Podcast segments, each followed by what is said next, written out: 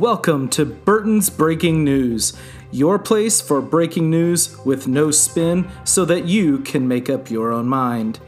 I am your host, Andrew Burton, and here is today's news.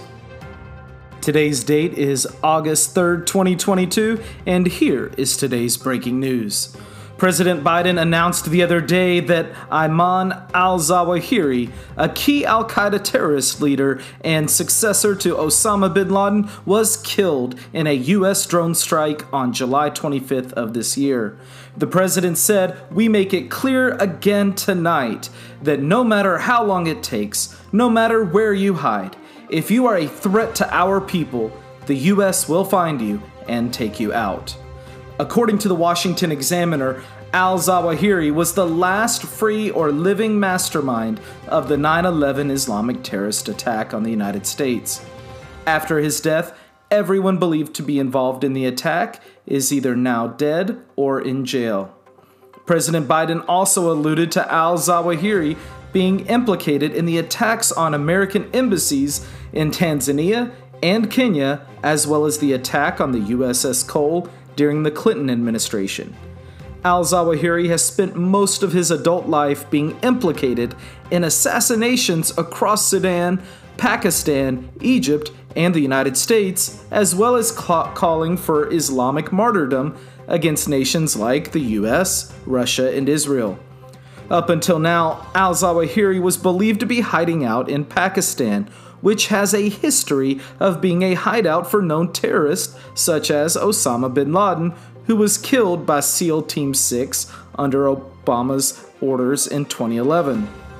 His return to Afghanistan coincidentally occurred after the US withdrew ground forces from Afghanistan a year ago, prompting him to feel safe to communicate and live more freely in the country. President Biden continued saying that none of his family members were hurt and there were no civilian casualties. According to reports, al Zawahiri and his family had relocated to a safe house in Kabul. The CIA and other U.S. intelligence agencies were able to determine his identity and confirm his location. A drone was dispatched by the CIA and they were able to detect he was on the outside balcony while his family was in another part of the home. So when the Hellfire missile struck, al Zawahiri was the only casualty. While this is a victory for the war on terror, a Taliban spokesperson claimed that the US committed a clear violation of the Doha peace agreement, which facilitated the US withdrawal of ground troops and allowed the Taliban to overtake the Afghan government by force, which allowed it to install barbaric practice of Sharia law. U.S. Secretary of State Antony Blinken, meanwhile, accused the Taliban of hosting and sheltering the Al Qaeda leader in Kabul and grossly violated the Doha peace agreement. What's next for Al Qaeda? After the death of the mastermind of nearly all of Al Qaeda's major worldwide attacks, it's likely these groups will focus on local conflicts as opposed to global ones. Their last major terrorist strike was in 2005 in a London bombing that killed 52 people. The death of al Zawahiri should further disorganize Al Qaeda and make it even more clear to them and the rest of the world that the US will not tolerate acts of terror on its people. Now that you've heard the facts, what does this mean for you? Do you feel safer knowing that al Zawahiri is dead?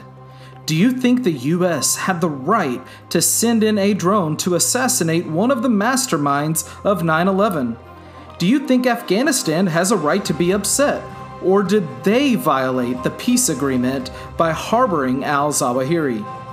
Is it possible that the United States withdrew ground forces too early from Afghanistan?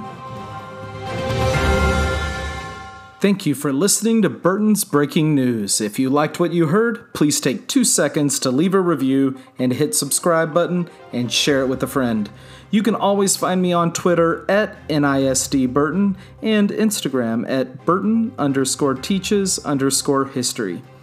Now that you've heard the facts, go and make up your own mind, America.